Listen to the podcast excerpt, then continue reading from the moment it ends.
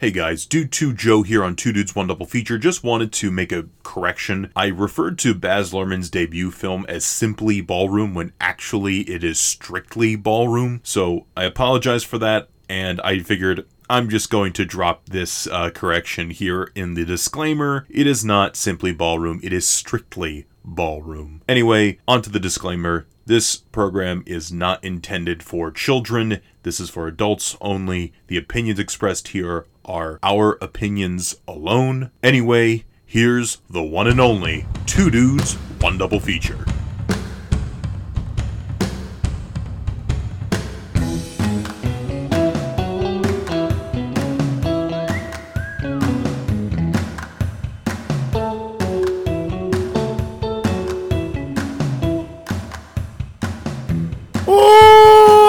Welcome! Uh, welcome, everyone, to Two Dudes, One Double Feature, the show in which two dudes talk two films, and that is about it. I am Dude One, Elvis Presley. And I'm Dude 2.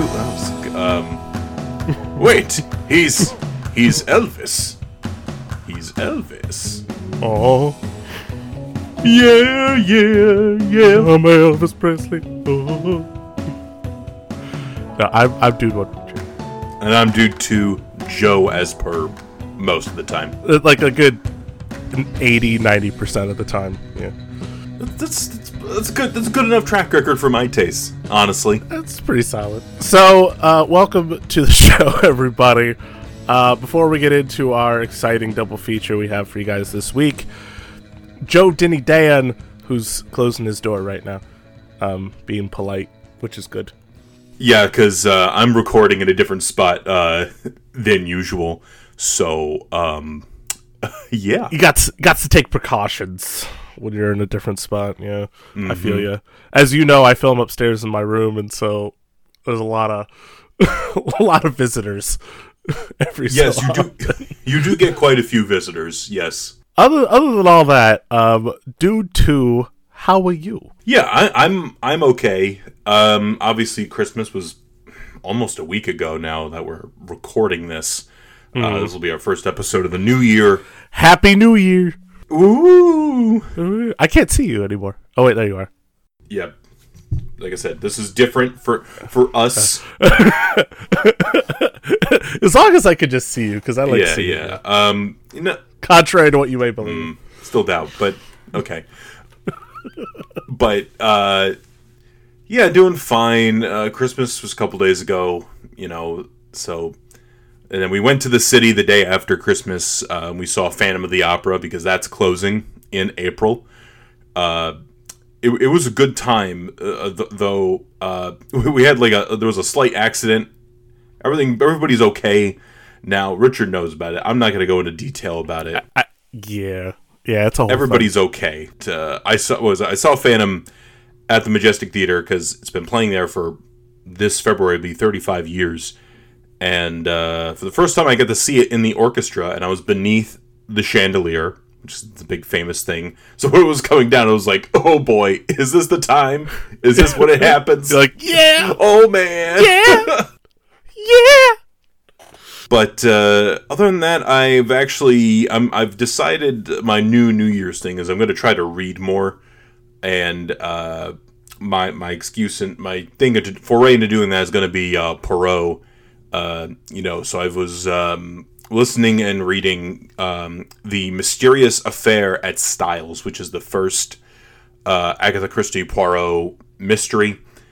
Um, you know, so I'm going to try to do that uh, this uh, this 2023. And Allison was like, "You should do a podcast on it." I'm like, "I'm sure there's probably like 85 Poirot podcasts." Though it was a lovely suggestion, Allison. I didn't mean to diminish. it's just like, like, listen, like, I'm gonna read a book. Like, you should do a podcast on it. Shut up! I don't mean anything by it, but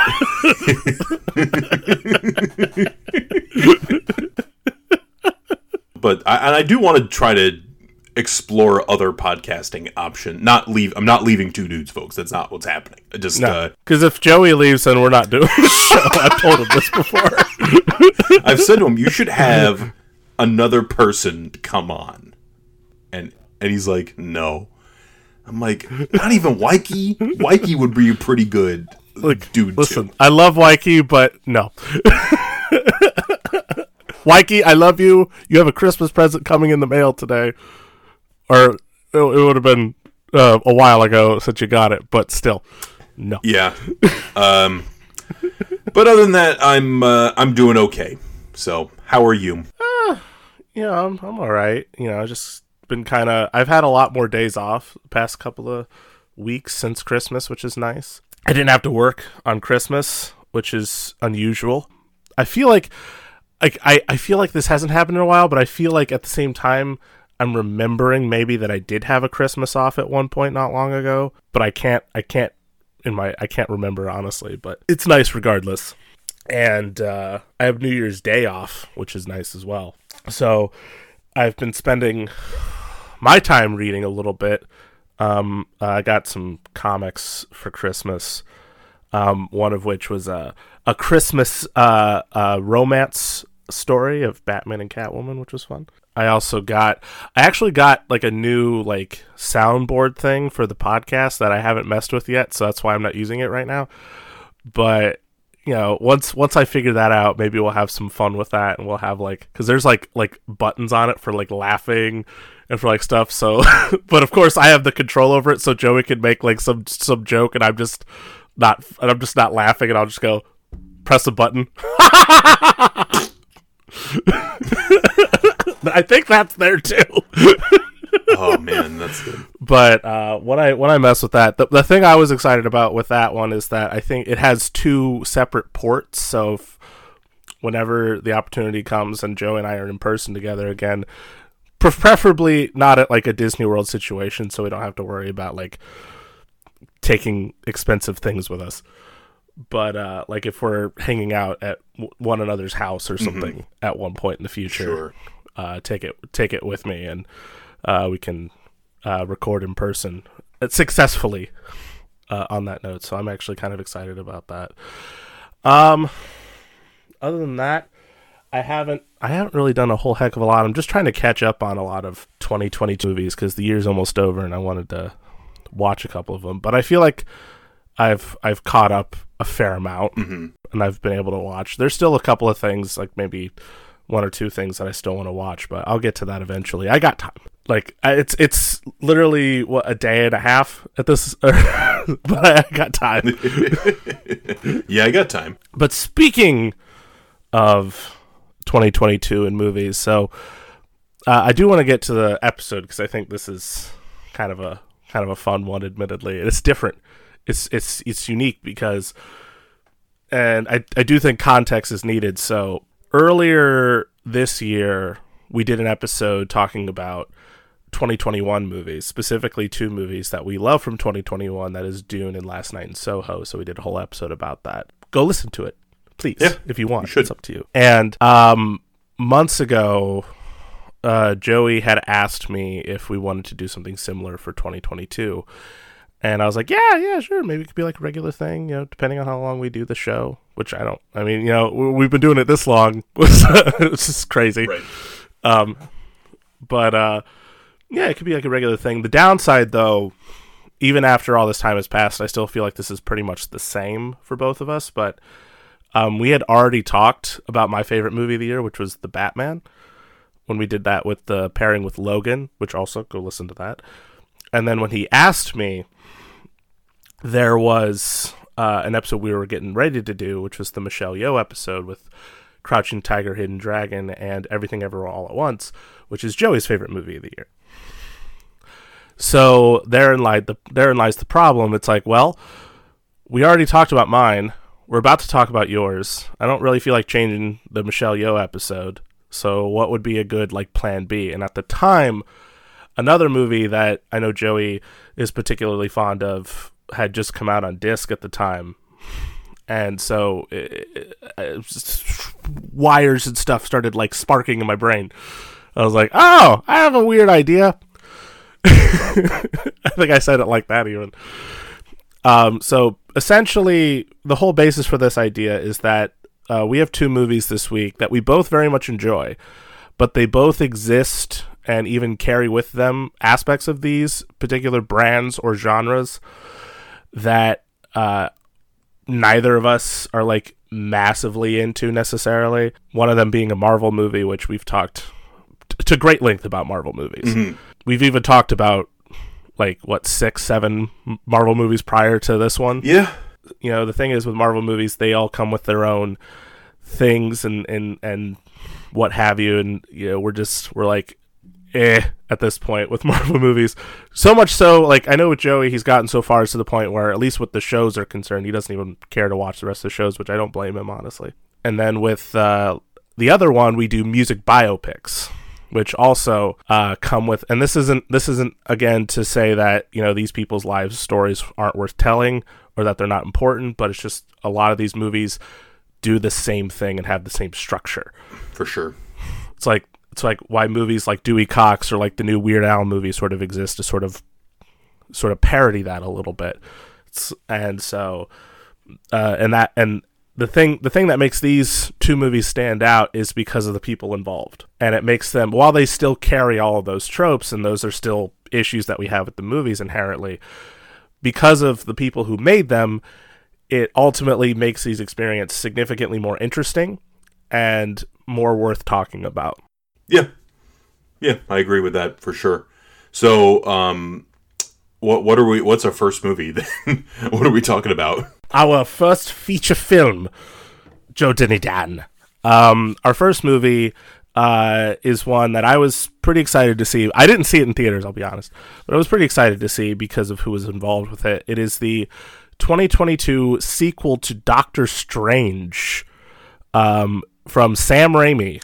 It is Doctor Strange in the Multiverse of Madness. Things just got out of hand on this podcast.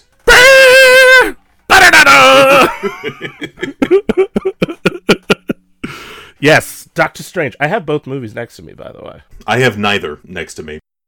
I like having it next to me so I can look at it while I'm talking about it. I'd I'd play the movie, but I feel like the PlayStation would go in the background.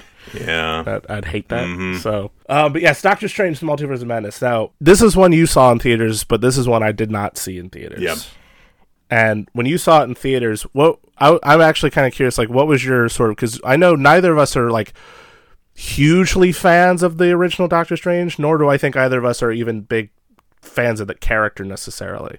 You know, he- here's what I would say. Um, the first Doctor Strange, I remember seeing an IMAX sneak preview of Doctor Strange, actually. Um, that which is actually the same night I saw Batman: Return of the Caped Crusaders on the big screen. Oh, okay, that's pretty cool. Which that was a, that was a cool like comic book like DC Marvel kind of night. It was like a 15 minute IMAX preview, and I'm like, after seeing Doctor Strange, I'm like, yeah, I probably could have just watched that, and that would have been just the best of that movie, pretty much, uh, from what I remember. Right. And that's not to say Doctor Strange is a bad movie. It's listen, Scott Derrickson and C. Robert Cargill had to, you know, they had to start this character, and you know, it's the MCU origin formula, right? It's like Doctor, it's it's it's Iron Man, but with magical powers on some level. Plus, that movie also had to contend with certain cultural, like with the character of the Ancient One, that you know, due to it trying to be a Chinese, trying to release in China, and then there's all of that messiness. Yeah. Um, so that like the first one is a fine enough three star out of five movie. Um, but Doctor Strange, I would say, has become one of my favorite supporting characters in all of these movies. I do remember you mentioning that. yeah. Like I love his appearance in, in Ragnarok. I love him in, in the in the last two Avengers movies. And in Spider Man, he's fun. Like Benedict Cumberbatch is great as this character, and I genuinely enjoy when his character pops up because it adds another like fun dynamic. Like I really like the scenes in Infinity War where it's him and Tony Stark, and they're like, "What the what." You you know, and- and outside of the whole like Sherlock thing that a lot of people were always talking about, like, oh my god, it's Sherlock, Uh, it's Sherlock. yeah, you could be like, "Oh, tee that's cute," but you know, I thought they had good chemistry. they had good chemistry in that regard. So, like, I was like, okay, you know what? The first movie, I always think about like Richard Donner. I think Richard Donner said there's somebody said like the first movie. The first movie you set up the rules, right? Yeah. And the second movie is where you get to have fun. But the problem is this is a movie in the Marvel Cinematic Universe, and this is not just Doctor Strange 2. This is Doctor Strange in a multiverse of madness. So you're trying to set up other things. But also, it is WandaVision season 1.5. and it's a sequel to both Avengers movies. It's a it's a follow up to the last Spider Man movie. Yes. Like like that's that's the main that's the main problem arguably with this with the whole movie from the jump is just that like any other Marvel movie, it just happens to be a sequel to eight different things. Yeah. that's always been the mo- I think the biggest issue with a lot of Marvel movies is that they just assume that everybody's going to watch everything. And and like at, at at a time when it was just movies, maybe that was easier. But now we're in an era of streaming services and TV shows and Disney Plus, and so now it's like we have WandaVision uh, to to consider. We have uh, a third Spider-Man movie, to, and like you were saying too, like he is a supporting character in a lot of things. So while I think Ragnarok's probably the one that matters the least because he he's just there because it's fun. Um, whereas everything else, it's like, you know, all these because like the first thing he talks about in the movie is like, oh, you know, I was gone for five years, and that's sort of like it's like the whole movie is based on more or less his feelings of being zapped or snapped, whatever, uh, for five years, and so he's in this conundrum like you know oh god i've missed five years of my life which a lot of marvel characters have that same problem now. Yeah. that that's admittedly like the kind of the part that kind of sucks is that like the movie doesn't really stand on its own it has a lot of support because it's a sequel to like a million different things And I will say, and I was also worried too because, like, okay, because everybody was like, "Oh my God, Wesley Snipes' Blade has got to show up in this movie," and like, every, like Dare, Daredevil, Ben Affleck's Daredevil is going to show up in this movie. The '90s Captain America is going to show up in this. Like, they wanted everything. Like, because when people hear multiverse saga or the multiverse of madness, they want every every cameo that you can squeeze out because especially because No Way Home brought back yeah it's like you like toby and andrew aren't enough. They're not enough and now that there's bringing back all the villains enough it's we need more. We need more than that.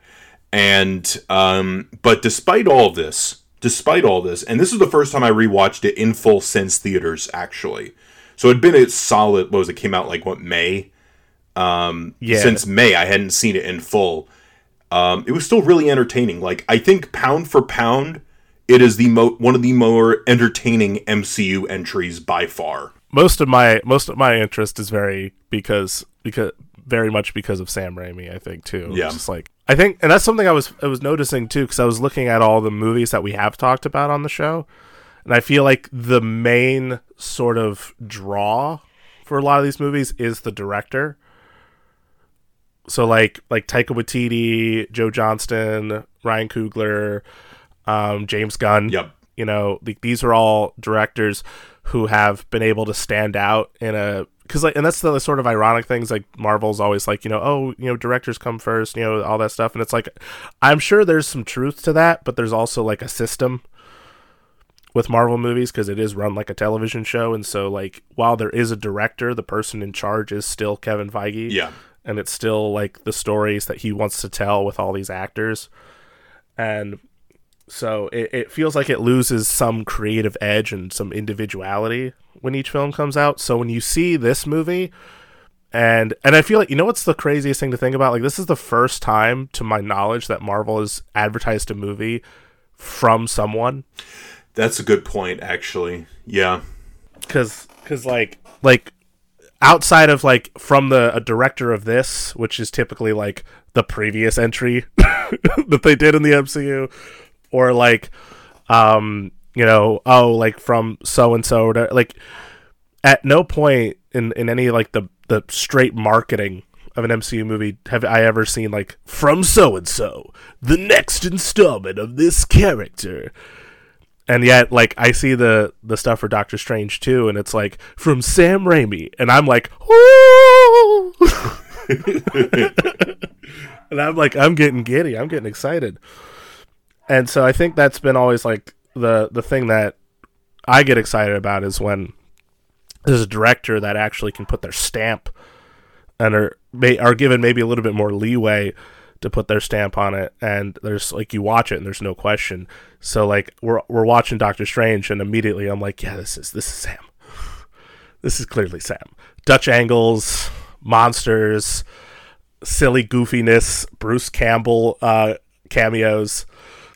I mean, like, like even just like what was kind of amazing was like seeing people who are just accustomed to MCU movies reacting negatively to some of the exposition, like the way the exposition was delivered and the choices in that regard. oh yeah like the Like I was thinking about the scene where Mordo is giving the exposition about about about the you know about the evil about, about the Darkhold. I'm pretty sure. And you know, like the way like the shots are, and you know the trans like the sort of the transitions.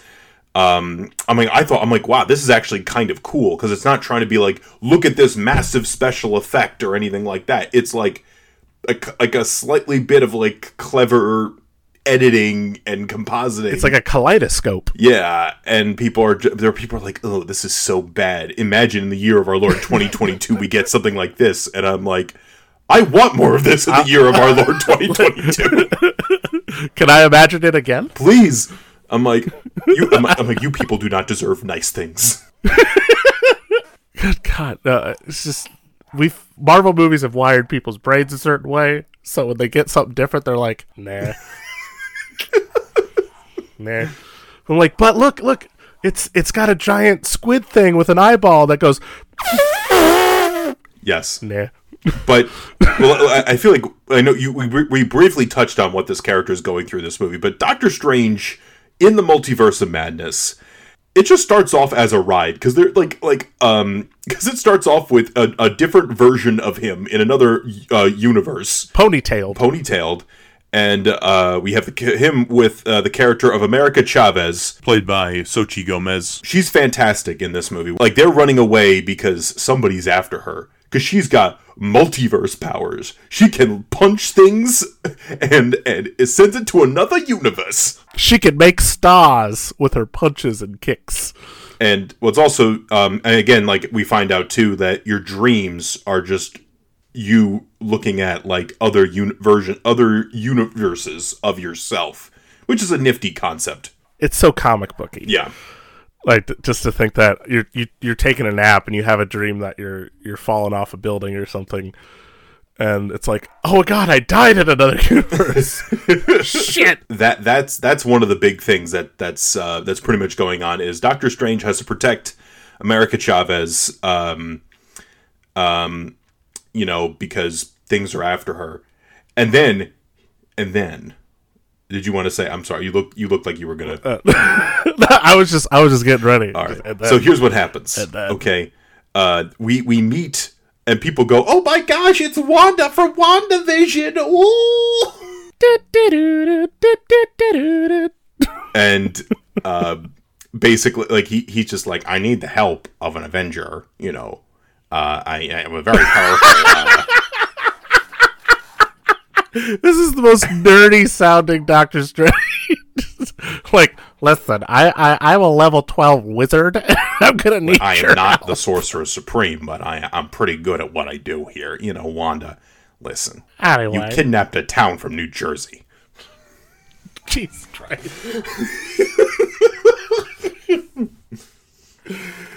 oh my god So, and um, basically, if the only Doctor Strange, the only Marvel things you've seen of the first Doctor Strange, you're gonna be totally lost because she's just like "Oh, So confused. You did this thing with Thanos. You did this thing with Thanos. Did you really? Uh, you you bent uh, reality, and when I do it, it's evil. And I go, yeah. You kidnap people from New Jersey. I don't care what the exact thing was. It's still pretty bad. listen listen this is i'm going to talk about this real quick because there was a point i got annoyed with joey because he kept repeating the same joke. I, I, I because listen, there wasn't much else I could think about. so to be completely like transparent when we go in, when we go in to watch this movie i'm already somewhat nervous to watch it again because like you haven't seen it since theaters. I don't i don't feel like you're gonna have any disinterest in it. I feel like you might enjoy it but there's definitely a nervousness because of the wanda factor and because i know that um when it comes to certain internet chatter that uh, is for a character that you're like, why is this a thing? It makes you hate that character more. Thanos, Batman, the list goes on. And so I'm like, okay, I'm al- like, like I'm I'm a little bit nervous this is gonna happen, but then he kind of repeats the same joke over and over again, and I'm like, can you stop? I get it. She's evil, but that's the point. No, but I think my problem is it's it's not it's that the whole Mar any of these Marvel characters you would not be able to trace an arc at all. I think that's really what my big gripe is because Wanda starts out sort of as like an anti-hero at first because she's worked works with Ultron. Remember in the year 2015, Age of Ultron? Remember that? But she I try to forget. she it. worked with Ultron, and then she sort of joins the Avengers, and then something bad happens in Civil War, partly because of her. And you're like, she's not a bad guy, but it's just like, okay, something bad, unfortunate happened, right? And she doesn't really get much to do in the other, like, and then there's like, you know, her thing with Vision, which is just like, I know it's a thing in the comics, but I don't feel like they really like. It's, It's it's there. it- yeah. it's just it's like you're missing things that that like haven't been presented and then you know obviously the tragic things happen in, in infinity war you know with, with a vision that's very upsetting blah blah blah and then we get wandavision uh which it, it it's just it, you don't know how to feel at the end of it and i don't know if they really had a clean way of doing it that's that's that's a fair assessment. I'll I'll give and you that, that. and that's not that's not Sam Raimi's fault or anything like that. Because here's the other thing too. This phase, phase four, has had the best villains by far. yeah. Okay, when you are able to take the Green Goblin from from the Sam Raimi movies, haha, you're able to have Wenwu um, in in Shang Chi. Uh, uh, spoilers for um, Eternals. Ikaris, I thought was a pretty. So- I know people gave that one shit, but I thought that was a pretty interesting for Marvel to do it like that. I thought that was pretty cool. And then Elizabeth Olsen, fantastic as an evil Scarlet Witch. Well, see, I think that's where my my love for the character comes from. Is that like I like because that because I feel like maybe there was some miscommunication there. Like I don't justify anything she does. I just have fun watching her Right. do what she does. Yes. So I need that to be. But it's also fun to tease you for your love of vaguely evil. Well, see, it's all aesthetics. I know, but it's just funny. it's all aesthetics. It's- it's just fun. You know, like, like, um, like it's the unfortunate, the unfortunate thing. Cause like I grew up always finding like cooler, edgier looking women attractive, Sure. and unfortunately, in storytelling, those type of characters tend to be evil. Yeah. So I can't, I can't deny that I have No. interest, but that doesn't mean that. You know, when I see what they're doing on screen, that I'm like the only. Oh, I'll say the only crime I approve that of Wanda doing is killing the cameo characters, which we'll get. to. Yes, we will get. We will That's get. the only. We'll get to that. But I think that is the only crime. I think generally speaking, we both agree she's amazing in this movie. She's a great, terrifying villain. she's given something to do for once. Yes, Like that's that's the big thing. yes, she's given something to do. She's allowed to kill people. Like and like her attack on a Kamar-Taj um in the movie. That's a great scene. It's genuinely genuinely a great scene. But like Elizabeth Olsen is an incredible actor, and I agree with you with what you were saying. Like I don't feel like she was ever given a lot to do. Like she was cast because she's a good actor. Yes, for sure. They're like, we need to, we, we want good actors to play these characters. And then it's like, you're not giving them anything to do. Like, she's a plot device in Civil War. She, she, it doesn't amount to anything because she's not doing anything. She's just a plot device. Yep. And then because she happens to be Sokovian or from Sokovia, like, that becomes a whole thing. And it's just like, listen, you know, you, you cast this this wonderful actor, genuinely wonderful actor to play this character, and you're not utilizing her. And I think that's another issue I have with a lot of MCU mm-hmm. Is that they tend to get genuinely great actors involved with their stuff, but they only ever focus on so many of them. Yeah. And and in some cases, like like the Mark Ruffalo situation, like obviously they don't have the rights to make Hulk movies because that's still Universal, mm-hmm. but they'll still have Mark Ruffalo show up. Yeah. So in, in that case, I'm like, okay, I get it, but like, you know, you ha you can use Wanda, you can use that character. And then when WandaVision came out, I feel like that was really like sort of the, the precursor to this. Not just from a narrative standpoint, but you know, in the sense that you know you're giving Elizabeth Olsen something to do finally. Mm-hmm. I do agree the ending is sloppy, and that it just feels weird because she kidnaps a whole bunch of people from New Jersey. But but also too, um, what was the girl's um, Rambeau? Um, like Um. Oh. Yeah. um, she and she and she was like, you know, there was like some some shenanigans with her, and she's like all okay with this. It seems like by the end, and then it's like, oh, but she is evil if you watch the after credit. If you watch the after credit scene, which listen, it's the like the story ends. The story proper ends at a certain point. Jesus, sorry. no, it's it's it's fine. It's like okay, sorry. I it it's I I do no I'll say this I do understand like there's that unfortunate it's like it's like with Joker or it's like with Thanos you know just because people are rooted like it feels like people are starting to root for the bad guy yeah and it's it is awkward like I think I think in the case with this movie with her motivations obviously you know it's all based on like just mental scarring and like her whole emotional state and having to deal with vision's death and also uh, these fake kids that she manufa- or manifested yeah so her whole thing is that she's trying to like go into different multiversal realities where she does have kids and she wants to take over the Wanda that lives there so that she can basically live out her fantasy again. But this time it's it's like set in stone like yeah, she's a fucking villain.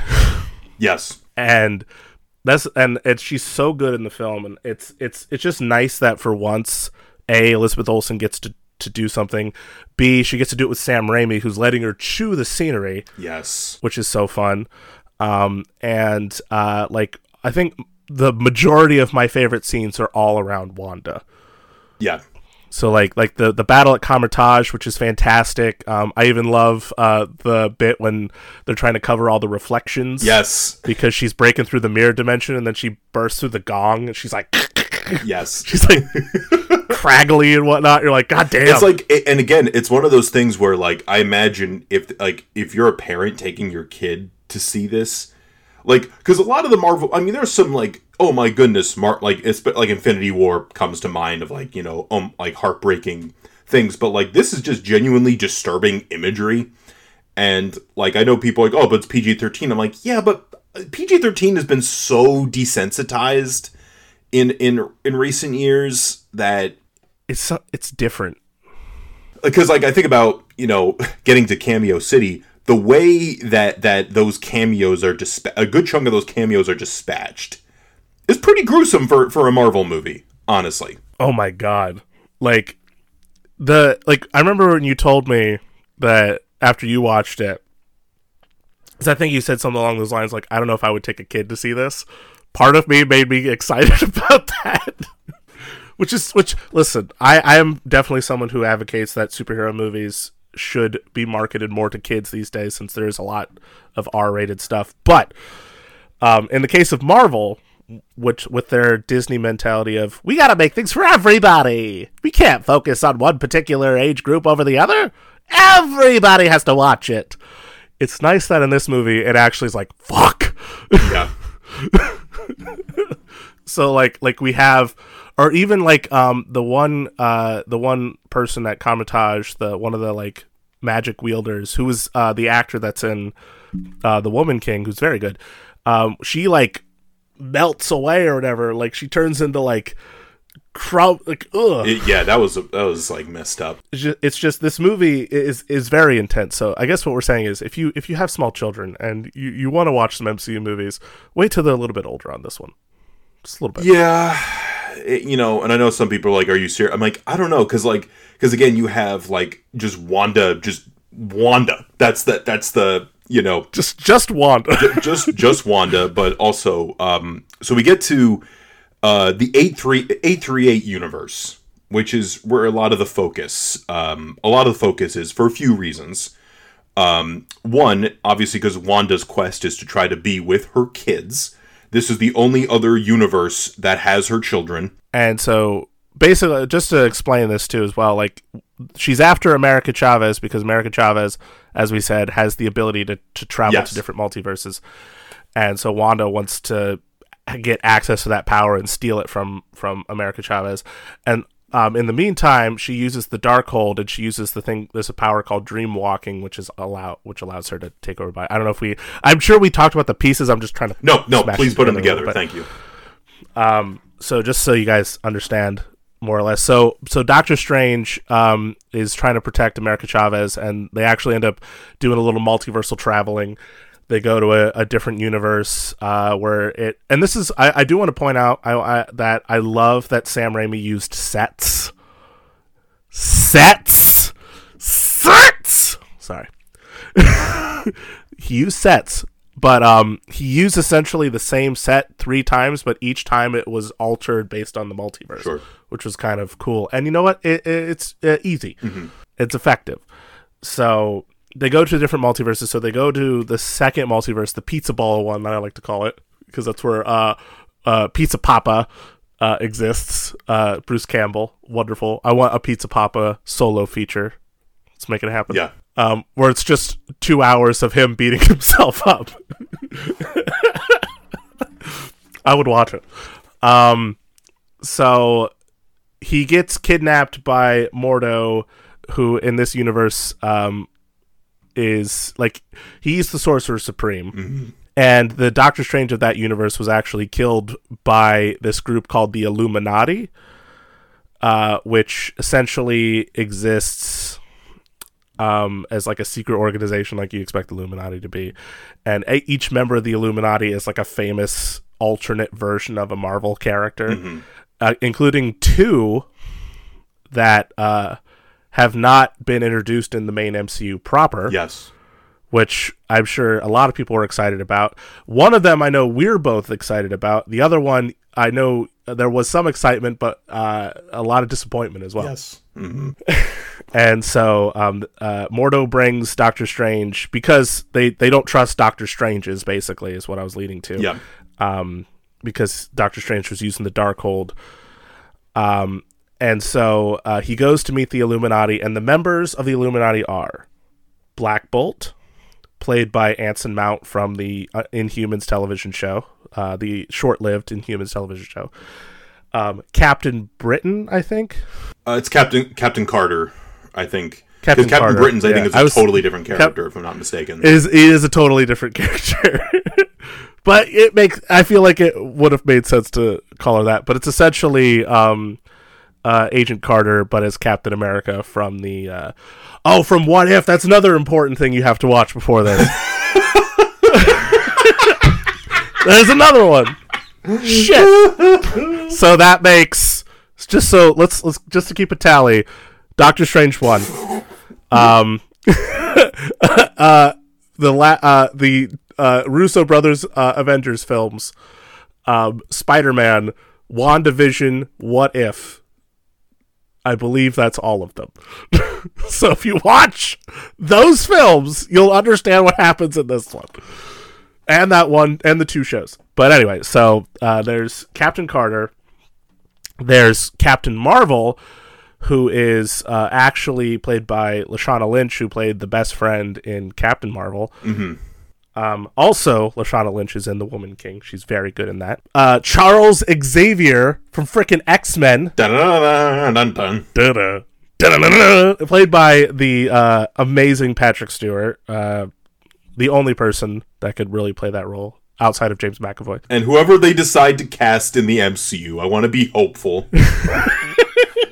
or the, or whoever voiced of the animated or the animated series who goes Wolverine.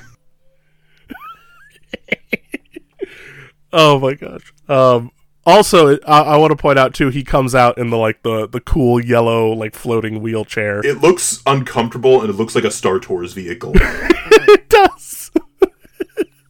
but the effort's appreciated. Thank you. yes, yeah, for sure. And of course, Mordo is there as well. But the big one, the by far the most exciting one, as Joey puts a finger gun to his head, um, is the uh, appearance of Mister Fantastic, played by none other than Good News himself, John Krasinski. Well, that's what I call bad news, Bears.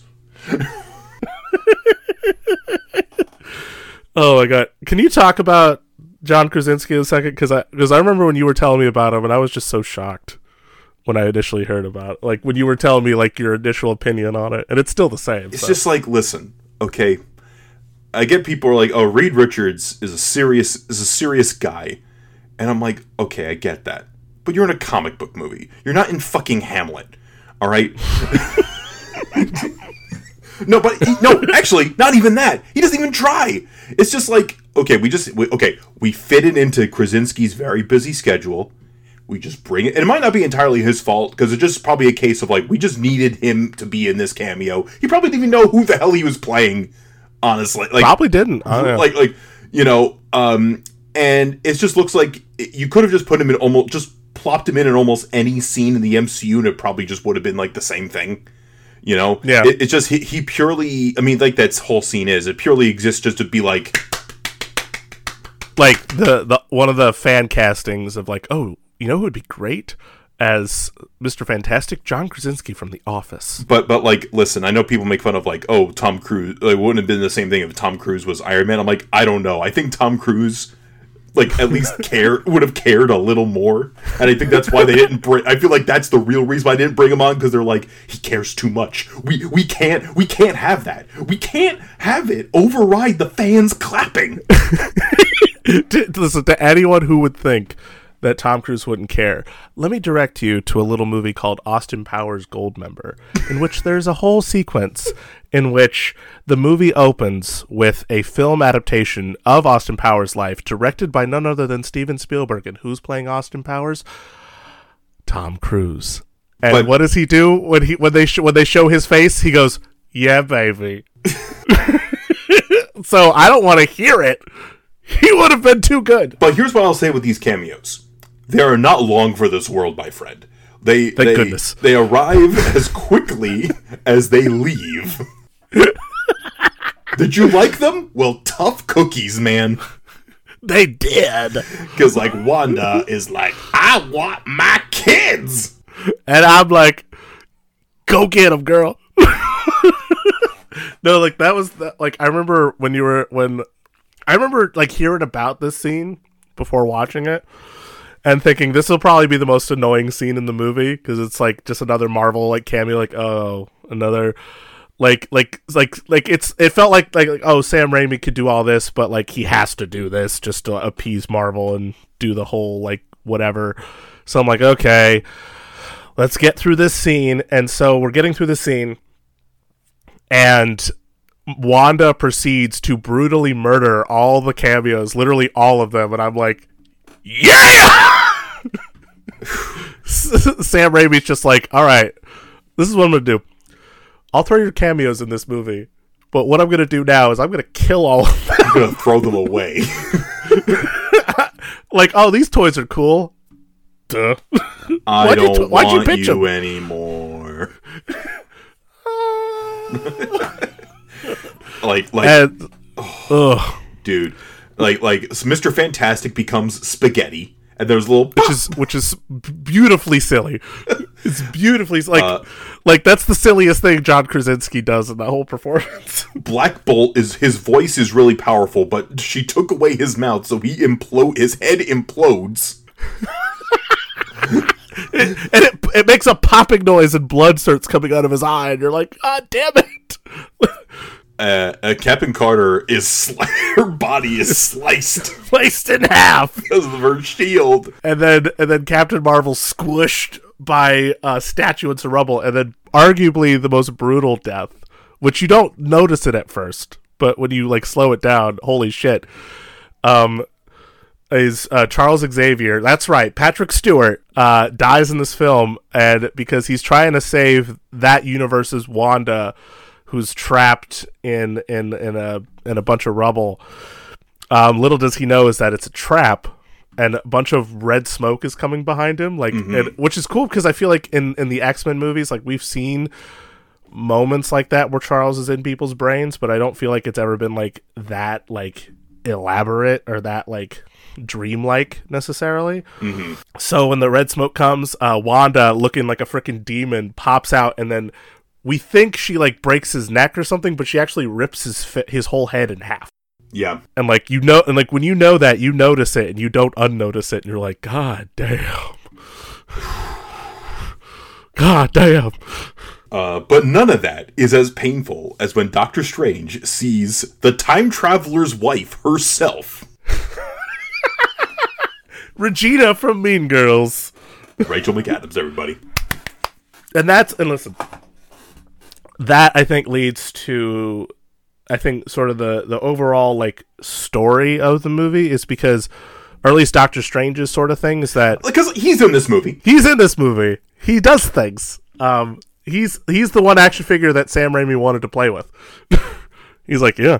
Actually i was before we recorded i was watching the opening scene when he's fighting the giant like eyeball squid thing which was su- such a fun scene and i remember the bit when he like cuts the bus in half with his like magic saw and then he does a pose and i'm like no one else he wouldn't have done that with anybody else he wouldn't have just went ugh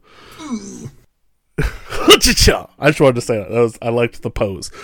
Um, but like his whole thing is that you know he's he's he's he's trying to make it seem like there's nothing like emotionally going on with him, but in fact there definitely is.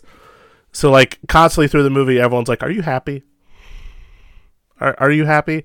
Because like he he's he's not with anybody. He's alone. He's got Wong, but you know Wong's doing his own thing. Wong's he's the sorcerer supreme. He's got he's got things he's got to take care of. He's got his whole legal stuff that goes on in She Hulk. You know he's busy. And so Doctor Strange is kind of on his own, and so it's just like, "Are you happy? You've been gone for five years," and he's like, "Yeah, yeah. What do you mean? I'm not. Yeah, I'm happy."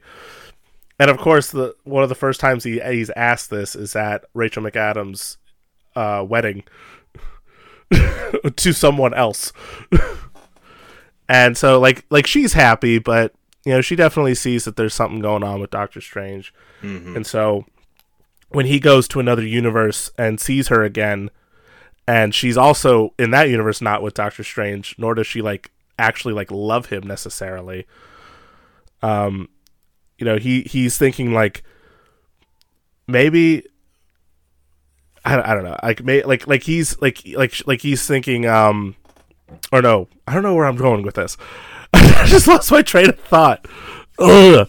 I hate when this happens Well, because because again, like you know, she's getting married. He's by himself. He's got no romantic prospects. No, none. Literally zero.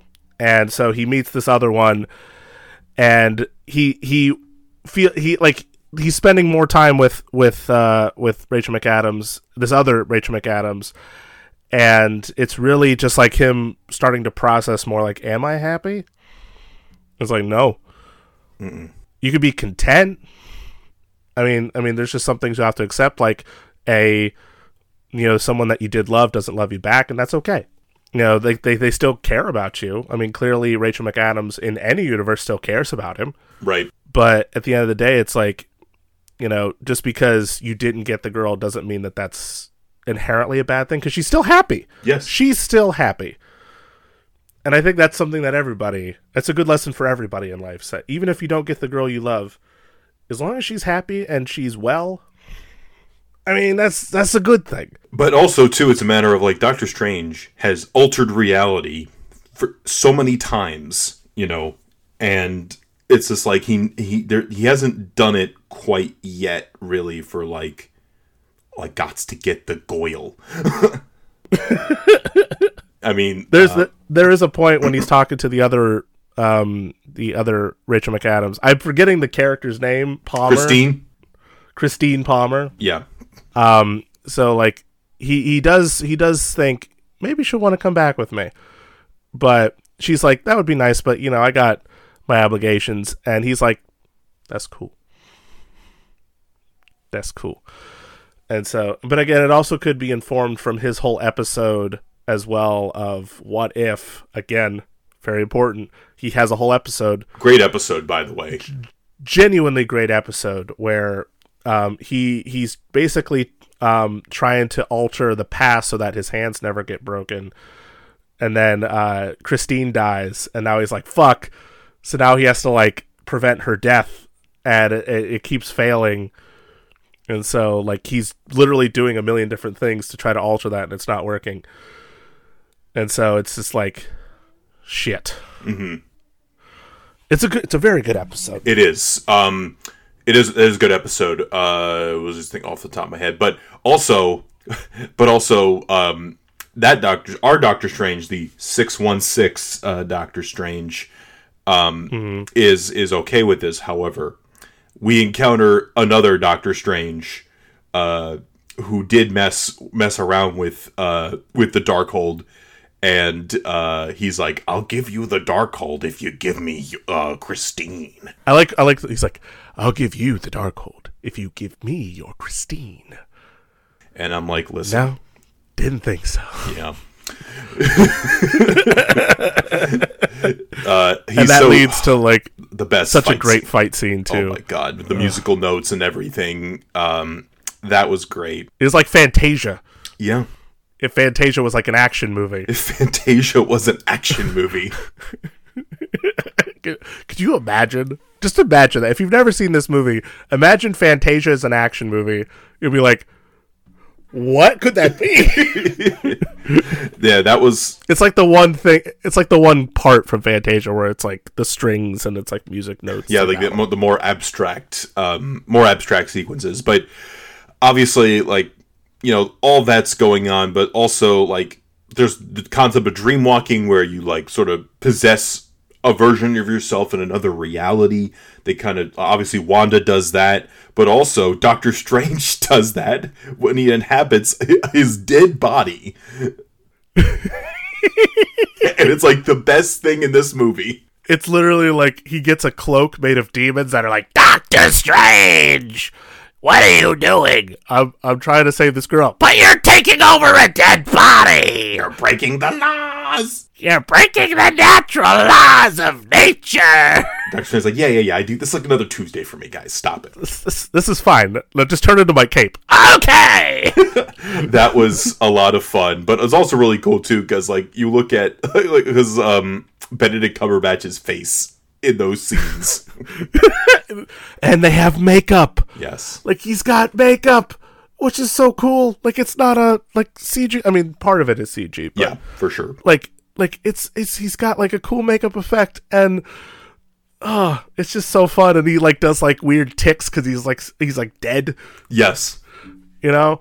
It's oh, it's so fun. I love and I, I this is a pretty common thing, and I think Joey knows this very well. Like, I love when horror elements are added to silly things. Mm-hmm. So, like, like Sam Raimi's my bread and butter, essentially. But yeah, yeah. but like, just the the the whole idea of Doctor Strange as a zombie like version of himself with a demon cloak, uh, and and then you have a silly like the, one of the few like marvelly kind of jokes that works where it's just him showing up and Wong goes, "I don't even want to know." we haven't talked too much about Benedict Wong, but he's fantastic in everything. He's so good. He's sort of like he's sort of becoming like the uh the sort of like supporting character in the greater MCU at the moment because he was in Shang Chi and he was in uh, She Hulk and whatnot, and he's always great to see. Um, one of my favorite like like sort of subplots in the movie um, is because obviously at this point Wong is the Sorcerer Supreme as we learn from Spider-Man because Doctor Strange's been gone for five years. And uh, one of the customs when greeting the Sorcerer Supreme is you bow. And initially, Stephen Stra- Stephen's like, "Yeah, I know, I know of it." he's like, "But you know, you could do it." Like, sure, I could, I could. And um, so, but I also just love their dynamic. I think they're great together. Yeah. I love I love that at the end of the movie, Stephen Strange just actually does bow to Wong, and it's like, yes, he Which acknowledges Wong's supremacy. Points to the movie for not just shifting it so that Doctor Strange ends up becoming the Sorcerer Supreme. It's still Wong, mm-hmm. which I feel like any other movie probably would have tried to do that, and it's like, no, let's keep it Wong. Yes. Uh, but also, I love the ending of this movie where he gets the third eye and he's like, Mah! It's a classic uh, Sam Raimi like just going, "No, we're not going to end on a high note." yes. and he's like going for a walk on the street, like everything's fine. He just fixed his watch. He's like, da, da, da, da, da. and then, oh god, oh god, ah! yes. Again, like this is like what I also like about this movie. It's not. It doesn't overstay its welcome. It's like a, it's like about two hours. Yeah, it is. It is 126 minutes, so it's two hours six. That's minutes. a nice runtime for this kind of movie. You, it doesn't, mm-hmm. like I said, it doesn't overstay its welcome because I feel like that there's sometimes or they're like two hours and 20 minutes, sometimes two hours 30, 240, and I'm just like, hmm. guys, there's only so much of like the same thing I can take, and this movie has a nice like little variety of different cool things, and it again, it's just two hours. It's nice and clean, though. Like obviously, the biggest downside with this movie is that it is a continuation of not just Doctor Strange, but honestly more than Doctor Strange, several other franchises. And I and one like, we had to, one we just remembered in the middle of the whole this whole conversation. yes, yes. So you know, it, it's kind of it's just kind of like a good, I think, a good representation of of the MCU at this point if you're trying to like make a like a sequel to something it's not going to be a sequel to just that movie it is going not, to be no. a spin-off of like five other things and then setting up three other things it's it's just it's a lot it's a lot to take in and i mean i mean obviously they there was a previous idea i'm sure with this movie that that they were going to do with scott derrickson but he stepped down and so they started from scratch with sam raimi and like sam raimi i give him so much credit for why this movie works for me a and b also i, I like to think that you know he's a good collaborator so he's probably like oh you know i don't mind working in the in the sandbox but i also want to have the freedom to do my own thing which it seemed like he was very much given. Yeah. Like i think that's the thing i like most about this movie is that there's no question when you watch it that it's a sam raimi movie. Now is it the best sam raimi movie i've ever seen? No. No. Is it even the best sam raimi movie um f- that's a marvel movie? No. That would probably be spider-man 2 honestly.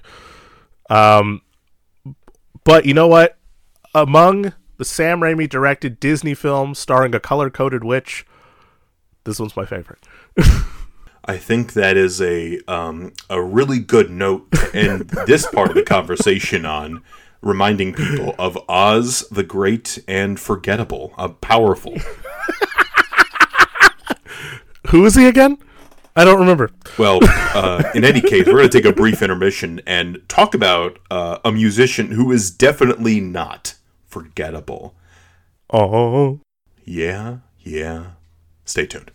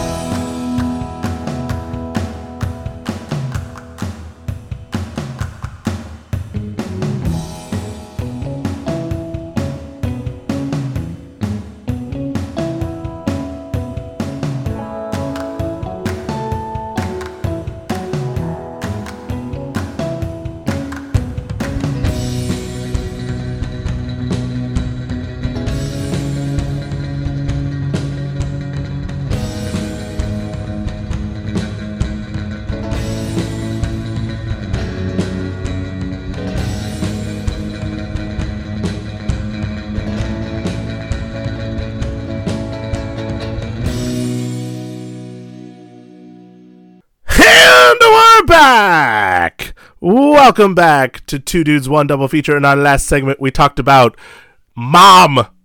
Multiverse Madness. Um, It's actually funny. I was actually listening to the Filmcast episode, Miter Tangent Filmcast episode, and they called it DS at Mom. DS at Mom. Oh, I like that. I like that. We call we. No, I'm gonna use that. So DS at mom. Yeah, But, uh, visitors. so um, we're on our second movie for our double feature pairing. our second feature, our second 2022 movie. Yes, this one was now. If I didn't make it evident before, the first one was my pick. This one is Joey's pick. Yeah.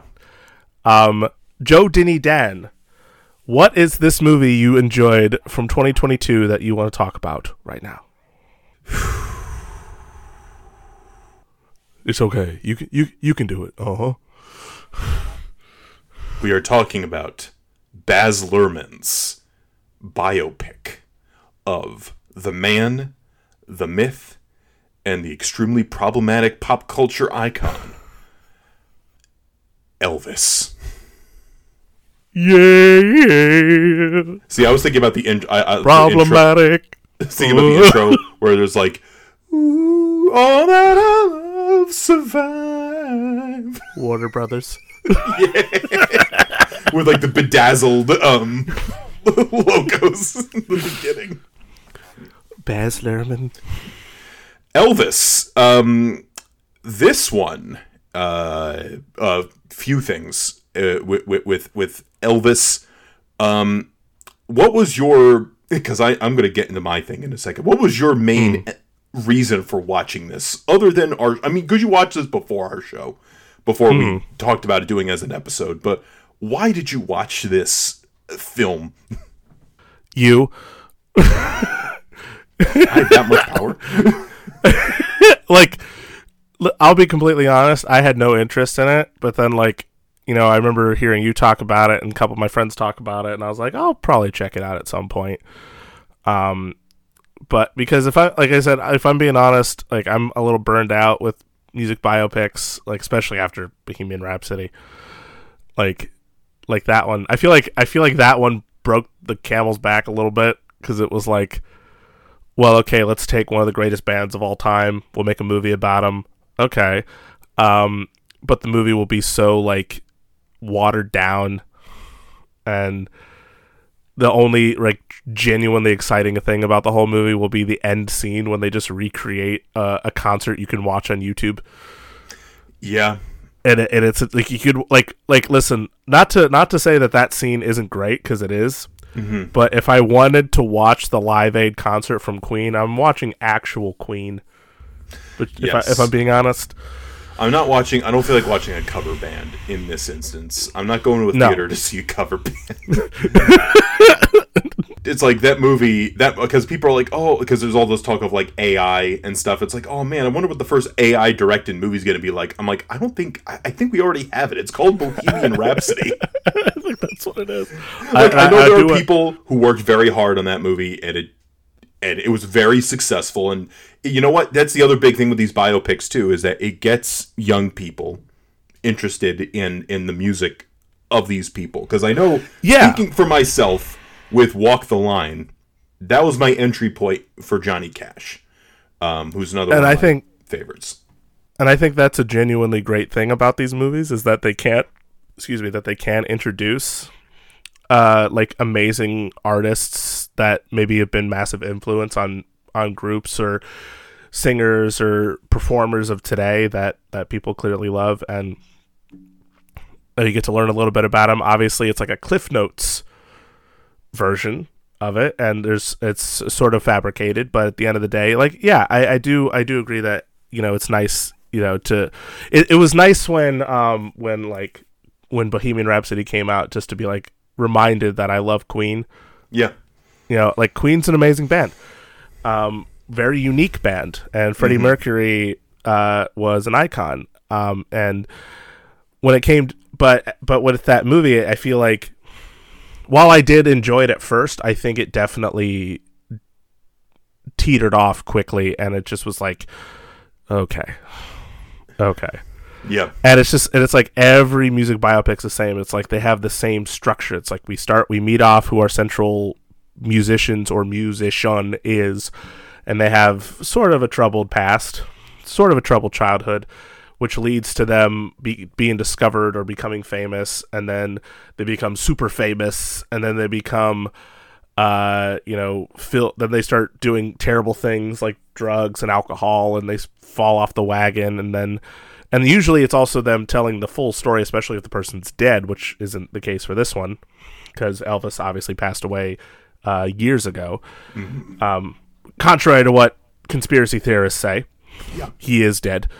Um, and so they condense this this singular person's life into such a short amount of time, and then everything feels so watered down because you know, like you got because you got to listen, you got to understand too. Like rock stars have X-rated lives.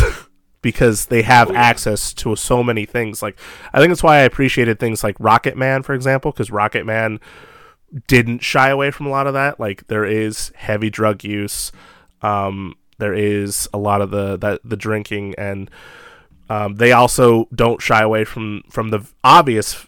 The probably the biggest thing with at least Elton John is that he was gay. You know that could have just been like a cliff note for any other person making the movie, but it was like, no, we're gonna shine a light on this. And and again, I want to reiterate it, obviously these people went through some crazy stuff and that's important to them. And you know i'm glad that for most of them they were able to get out of that and you know can move on with their lives. And you know so i don't want to disparage anyone's actual real experience. It's just the way these movies are structured is very the same and very watered down. And it's like it gets kind of it gets kind of boring after a while because it's like it- But it's, also yeah. no you go ahead you go It's a formula for general people though that works. And that's kind Yes. of the, the the thing. It's like again, it's like, almost like talking about a Marvel movie too where it's like that formula like yes, you might it might be like okay, this might be it's kind of like the other movies, but you know what?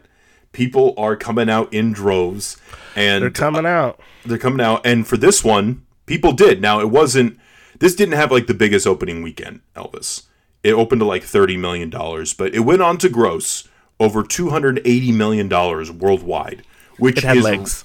it had legs and that's really that's a really respectable gross for a movie that's I know you were talking about how like okay, like younger people might like Austin Butler, but like let's face it, on paper, this movie is targeted at my grandparents.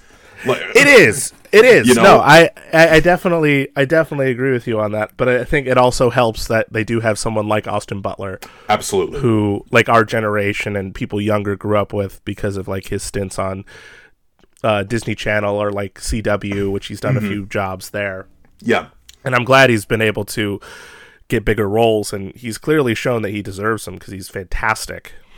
Um, but I think there's the one other point I did want to make is that um the the other the only other thing that probably keeps me away from biopics is that there's always like not all of them but for the most part there's like an agenda Yeah. because because it's like like in the case of not to keep bringing up Bohemian Rhapsody but like in the case of Bohemian Rhapsody yes Freddie Mercury was dead but the other members specifically Roger Taylor and Brian May are still alive and they have final say over what the Queen movie is going to be Yeah.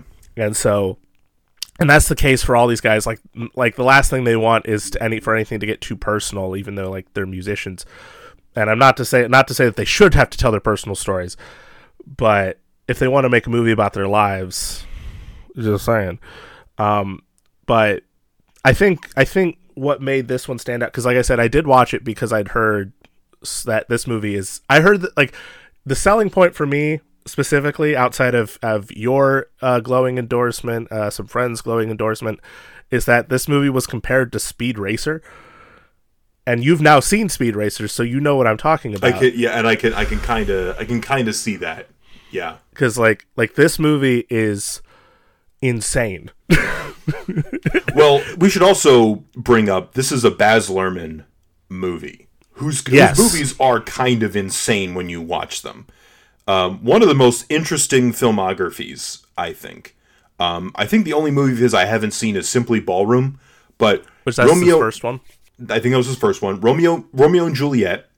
Okay, with, with Leonardo DiCaprio and Claire Danes, where it's a modern day setting, but they are but they are quoting it like as if it was it, the actual text, like So they- verbatim text So they, yeah th- their their guns are referred to as swords. like I, I I remember because I haven't seen the movie in full, but I remember watching a clip in class when we were reading Romeo and Juliet when I was in high school, and the bit of like Jamie Kennedy biting his thumb, like like at the beginning of the story, Yeah. the, of the play, and it's like it felt so weird, but I was like, oh hey, like in the Yes. like in the thing. But but like his aesthetic though is perfectly s- summarized in that movie where it's like there's a church and there's like lights. It, it, it's like bright light, bright like bulby, like not like you know oh heaven, but like the glow of like almost like like bulbs and neon, Like a backstage mirror. like a backstage right. Like thank you, like a backstage mirror. And I think that perfectly summarizes like Baz Luhrmann's aesthetic. Um, I agree again, that. of course, Moulin Rouge, which is a, oh, I do like that movie. I got to watch it again. It's been a very long That time. one's that one I think is the one I hear about the most. I think that one's probably the one that people love the most, arguably. That pr- that probably makes sense. Yeah, because I mean, Yeah. Australia is. I don't think is anybody. I don't. I don't think it's anybody's favorite movie. I saw it in I mean, theaters. it's Australia. You know, Austra- Australia it's Aus- is cool. The cut, like the place, the continent, is continent, cool. the island, the country. um, uh, Australia outside of the massive bugs, Australia two points. Two points. Um, and then Great Gatsby, which I did like, and it was one of those movies where where I looked at Leo and I'm like, I'm not the biggest Leo fan as it's been documented, but I'm like, this is such a perfect role for him. it's crazy. And he got to make a movie with his best friend. Yes. So, So- um, that was nice. And uh, the other is that thing with like Baz Luhrmann is like just recontextualizing like like popular hits and music. Um, so like when you watch Great Gatsby, because it's the Roaring Twenties, and you're trying to make this an updated thing for modern audiences, they have you know more modernized music to sort of capture what those people were feel how we would might relate to their feelings back then, which doesn't work for everybody, but it is an interesting technique. Same, similar thing happened. Like they recontextualize songs in in Moulin Rouge. Uh, I love their version of, of Roxanne. It's fantastic. Um, and I think this movie does that in a number of instances right here. Hound dog. you know, You ain't nothing but a hound dog. so I'm like, I'm like, okay, and, but I'm sure that there's like a young person, there are young people watching this that are going like, ooh, that that's probably their their brain is making that subconscious connection, like that's how they're feeling, that's how they're feeling Yeah. at this moment, and I can connect with that. Um, I did want to bring up just one thing, talk about myself for a second before we get into the okay, movie fine, let's do it. I guess. I think this is important talk about because I asked you talk about Joey. uh, for me. Now, I'm just going to start right off the bat with this because um, because it's a big topic with this movie, and that's the cultural appropriation of Elvis and his brand of rock and roll, um, which I've found a few. Which, yeah, I was say that was just a big talking point, especially when the movie came out. especially when the movie came out. Um, now this mo- uh, this movie's not not about the cultural appropriation of that. Like it's it's not the main, but it is it it it does show like this is the origin point of his music. So I did appreciate that. Um, and th- it's actually a really complicated topic. Um, and I'm going to post some articles in the description that I found kind of useful in reading about it because it's like, okay, yeah, if this dude were black, he would not have been nearly as successful. It's kind of ridiculous that he is considered the king of rock and roll. That's sort of disc- almost in a way you're you're erasing a lot of accomplishments. And this happens a lot in ju- not just music, but like in all sorts of fields where it's like this person was the mm-hmm. first person to do this, and it's like it's a little more complicated than that. There's Yeah, influences and uh, it's it's kind of like when you ask okay who invented the movies I mean, you could you could you could say like a lot of things, though. I feel like. Are you asking me actually? Because I don't have no an answer. no i'm just no it's more it's more of a rhetor- more of a rhetorical question of course like because that's a more complicated question right um Mm-hmm. but like uh, with the case of elvis you know there are a lot of like you know, little richard bbk all these uh, mom, like Mm-hmm. all, all these legends that they also present present some of them in this movie you know which i did appreciate but it's also a matter of like obviously people want because there are people who are like okay i I, exp- I want this story to be told but again, this is a popular, this is a popcorn kind of movie that's not going to be told. But I'm gonna, I wanted to. We're not the best people to talk about this stuff, so I wanted to post No. some articles in the description and at least bring light to that. Um, no, end like of it. like like I like we talked about it a little bit after we watched Elvis. Just sort of the like, because again, a lot of stuff comes from somewhere. and It does. You know, like like especially in pop culture, you know, it's it's when you really dig into it, so much of so many things that you love has come from somewhere. Um, Sure. and it's it's it's an unfortunate thing when you, when you're like, oh, okay, so this is this person taking the culture of this person Mm-hmm. and using it for entertainment reasons. Yeah, it, it's it's not fun. it's not fun at all. But it's it's again, it's just, like Joey said, we're probably not the best people to talk about this. We we really aren't the best people to talk about. No, we're not. Um, but it is it is just an inherent thing about I think art in general with anything is you know it's it, you sh- it's good to know the backstory and the history of things, and then you as the individual determine how you feel about it and how you want to move forward with that. yes.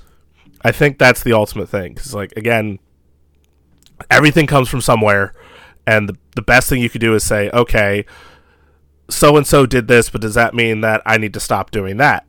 Maybe, maybe it doesn't. You know, I think context matters.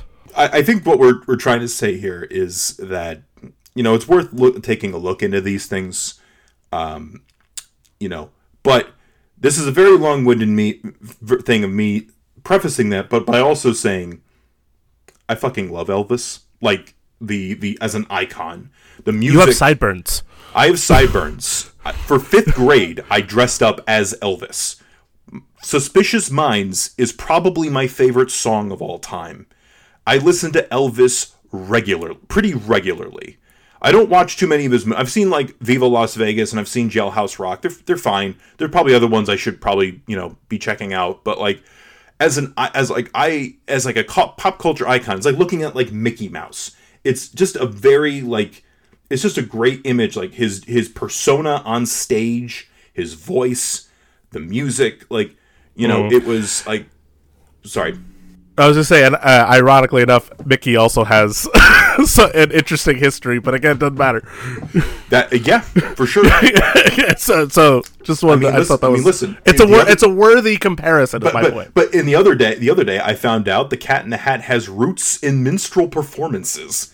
I Mm-hmm. just found that out not that long ago. It's And insane. It, changes everything, and it just shows you, just just like like how ingrained all this stuff. Because I remember when the Dr. Seuss stuff. Now we're going to Dr. Seuss tangent. When the Dr. Seuss, there was like some of the stuff where they decided to pull from like print the Dr. Seuss books that were pretty controversial um, you know, had some imagery that was not great, and people were asking about Cat in the Hat, and I'm like, why are people? And I looked it up, and I'm like, oh my god, and I can't, I can't unsee it. Um, and I have a copy of the Cat in the Hat uh, in my room somewhere, the book.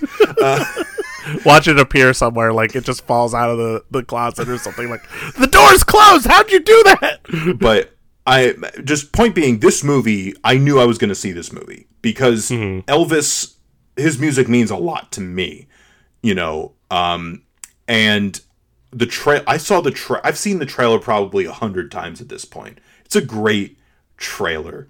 I do remember you watching the trailer a lot. I think. I think like because there was always like like a handful of different trailers that you would watch like on repeat.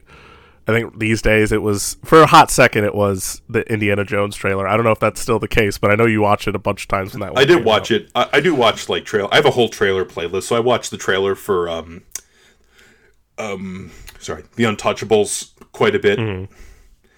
Um, but Elvis. Okay, so um, with all that background put to the side, this is the story of Elvis, but also the story of his manager, the Colonel, Colonel Tom Parker, as portrayed by Tom Hanks. And as my note states, as my note states, it was the best of Hanks. It was the worst of Hanks. It's the tale of two Hanks. It it is um it, it it is it is so bizarro bad and it co- becomes enjoyable. I quote him constantly. Oh yeah, I mean, uh, there's some iconic memeable moments uh, from him. I mean, obviously the, the probably the most famous one is the the the white scene Yes. where just to, just to just to put some context to it. So this is at the beginning of the movie, and uh, Colonel Tom Parker, who's narrating the whole movie for us, uh, is at the circus and he's with Hank Snow and his kid and like they're getting their sh- their their snow job ready. Uh, um, and they're like, we need an opening act. And um, Kodi Smit-McPhee, who's the son of Hank Snow, uh, was playing this hot new record that's been going around, and all the kids are listening to it. And they're like, this sounds like um, th- this sounds like the kind of music we can't be having on our show or nothing. Like, you turn that racket off.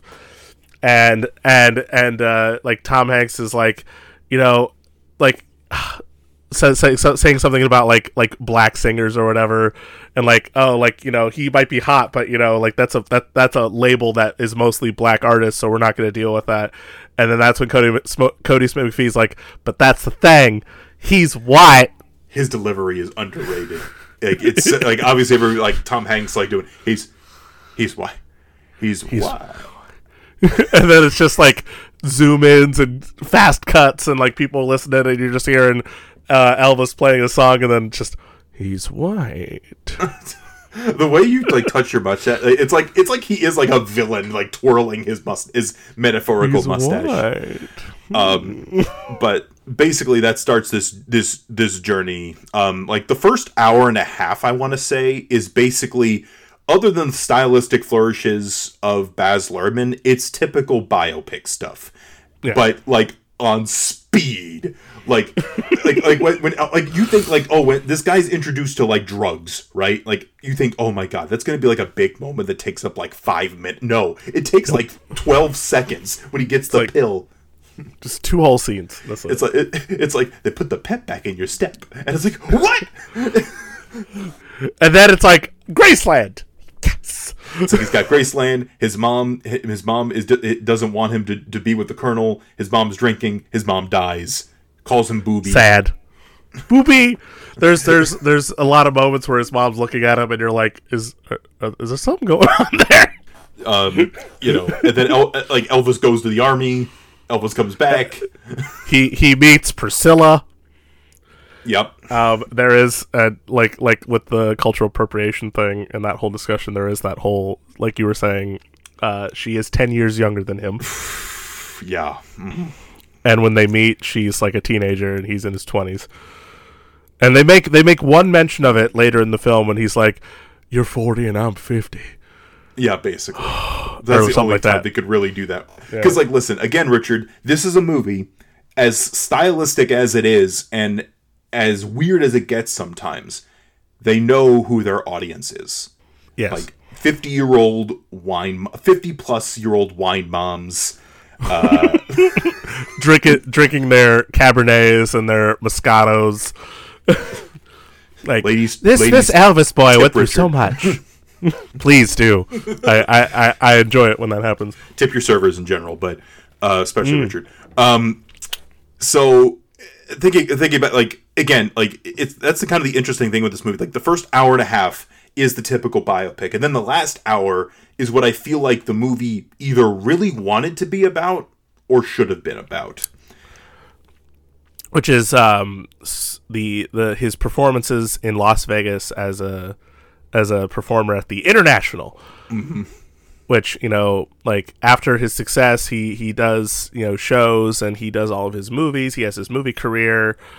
Um, Tom Colonel, the Colonel's like you know we need to sell merch. You need to be family friendly. And Elvis is like, I want to be me and play the music that makes me happy. And uh, he and we also see like uh, some moments where he's reacting to stuff going on in the world, like the death of Martin Luther King, uh, death of uh, Robert Kennedy, and uh, when he meets the Red Ranger from the Power Rangers movie from 2017, and he's like, "Tell me honestly." Where do you boys see my career at right now? It's in the toilet, Elvis. you hear that, Jerry? Like that that's like your favorite scene in any movie this year, Richard. You almost can't it's, convince me otherwise. It's just fun. To, it's just the whole the whole back and forth is just great. The whole setup is is is great, but I also um, d- d- quickly like i love the the 68 comeback special where like the colonel wants it to be like a family friendly like christmas day oh he's gonna sing here comes sandy claus like, at the end of all of this there will be a christmas song or or you will or we will be fired and then he just walks out and he's like, "We're lost in a cloud." That's great. Um, and just like it's just that whole oh, it's so great. But I also I also love when he's just like we, we need to get rid of all this. Make a note. We're gonna keep all this. Keep all. like, make sure he's not wearing leather. Uh, is he wearing leather? Good. because he's supposed to be of, like advertising these sweaters. but it also makes you think of like here like Elvis's Christmas songs in a very different way now because you're just like it so does because like it's funny because I think most of the time outside of maybe like a handful of songs or Lilo and Stitch when I think of Elvis, I do think of like his rendition of like various Christmas songs or Blue Christmas. especially Blue, Blue Christmas for sure. Um, and so it's just it's just funny. And then of course Austin Butler finally sang a Elvis Christmas song on SNL not long Yes. ago. so that like Colonel Tom Parker, Tom Hanks, you finally got your wish. Just saying. Yes, Uh, so Um, after after all that, uh, Elvis is like, I want to go international. I want to travel the world and play all these different go to Japan. venues across the world. I want to go to Japan. Uh, I want to have a good time and meet those fans. And Colonel Tom Parker's like, well, we can't go international, but I, we can go to the international. Ah, Ah, ah. Just just six weeks in and out. and so basically like this is at a point when Elvis is like you know thinking about firing Tom Parker because you know like there's just been a lot of push from him to to cha- to pivot or change and Elvis is like I don't want to do that because clearly I'm successful when I'm myself Right.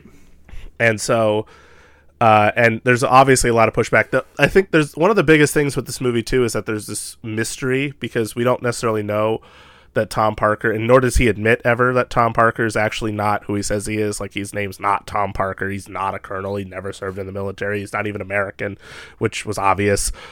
Um, but uh, Elvis doesn't know. No, not a lot of people on his crew know, and so you know, through the course of the movie, they're slowly learning that he is actually not who he says he is in more ways than one. And so, at a point before he learns everything, Elvis is like, "I want to, I don't want to work with him anymore." And so, he basically comes to Elvis and he's like, "What if, what if I can get you a show at this new hotel at the International, uh, and you can basically do whatever you want. It could be your show." And he's like, "I want a thirty-piece orchestra." I, I need these these these specific background singers. We're gonna get to the real soul and the real spirit of of the kind of music that I like, and we're gonna go for it. And so he plays uh, an amazing show in Las Vegas. And in the midst of all that, the guys that own the International go up to Tom Parker and they're like, "Hey, hey, if you get him to do a couple more shows, we can pay him five million dollars, which he probably deserved more, honestly. Um, he's like, we'll give him five million dollars. He's like, that's what my boy would have asked for. He's like, also for you, how about we cancel all of your debt that you have because you have a gambling problem, and we give you an unlimited supply of credit because you have a gambling problem. And he's like, fuck, I need that.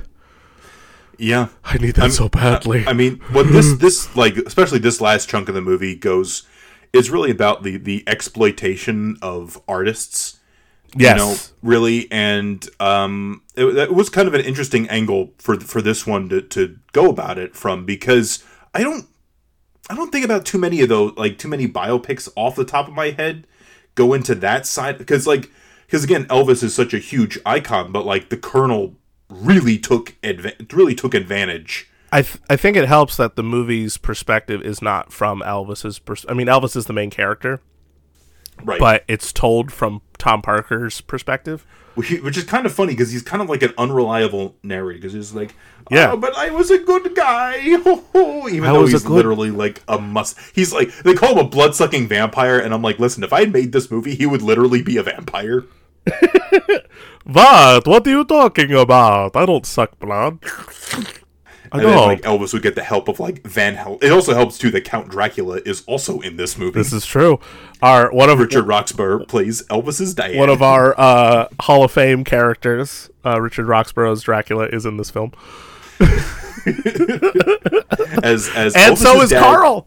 and so is Carl from Van Helsing, David Wenham. Um, but like this last chunk of the movie was great because obviously you get to see Elvis in the in like where like the crazy outfits, the capes, you know, obviously saying suspicious minds, and I got emotional in the theater when I saw that because I was like, this is the closest thing I'll get really to like an Elvis concert, you know, because you think about like, oh, are, are- people are like, oh, what are some artists that you would love to see a concert of? People talk about David Bowie, obviously, you know, everybody in Queen, the Beatles, and for me, Elvis is probably at the top of that list. Like seeing a uh, seeing a show with Elvis, um, you know, and it, it was just like so great to see like and Austin Butler, like we said, but he is so good in this we movie. ha- we we haven't dived too much into that. I think like, but he- he is very good in the movie. and it's an underrated thing because like Elvis Elvis's persona is such a meme memed persona at this point. It is so uber iconic that like it's hard to make it hard to believe that he was a person when Like Elvis it. is Elvis is a myth. yeah Elvis Elvis the the performer is a myth. Elvis the person we only know so much about it feels like like we know things obviously because you know there's uh, you know the information's out there but the I feel like the myth is what's pe- perpetuated more like I was mentioning earlier like the the myth of people thinking he's not dead um like the you know whenever I like the sad part is like whenever I think of Elvis I don't think of like like I guess the classical version of Elvis, Elvis, I always think of like the end of the years Elvis, which Yeah, seems the- to be the most constant, like the overweight with the sequin jumpsuit. Um, and so like Elvis has left the building. Oh, like that, like everything about that. that all, like like you think of Las Vegas, you think of Christmas, you think of he's not dead. Like all these things like play into the the myth that is Elvis Presley, but it's like this was a real dude. Uh, but This it's was like- also yeah, but it's also like think about like Marilyn Monroe too, where Same we think, thing, think yeah. about like the icon, and it's like you know there's a real person there. Like like this is like Norma Jean is a real person. like like it's it's I know it's wild to think about, but it's true. But yeah. Yeah. in the case of Elvis, he is sort of like you know it's funny, I, I liken him to like King Tut in many respects. And not even just the fact that like his personal effects and his whole house has become a museum. Which makes me think of if uh, Steve Har- Steve Martin did uh, uh, the King Tut song, he could do an Elvis song. It would be exactly the same. he died for tourism. Elvis. and instead of doing like the, the Egyptian hand thing that he does, he would just do like the cape the wiggle. or like the wiggle. Do the But- wiggle. But Austin Butler, like, because obviously it'd be one thing to just be like an Elvis impersonator, but he really like channeled the energy, and I believed for that two and a half hours that he was Elvis. Like, there's a part where it could have just been a really goofy moment where he's just like, um, you know, they say I shot my mama and smoked marijuana, and it's like, but he the way he delivers it, it's like he is. It's not just like okay, tee hee hee, it's Elvis's voice, but it's like he is upset about these accusations, and I'm like, I see a performance, despite the fact that Elvis is just this larger than life thing. Here's okay. Here's a question I have for you because I feel like you have probably more experience with this than I do. But like, mm-hmm. s- it should be noted that Elvis is is been portrayed a lot. Yeah, like like the character has shown up in various movies there's been movies about elvis prior to this where would you put austin butler amongst these other people pretty high.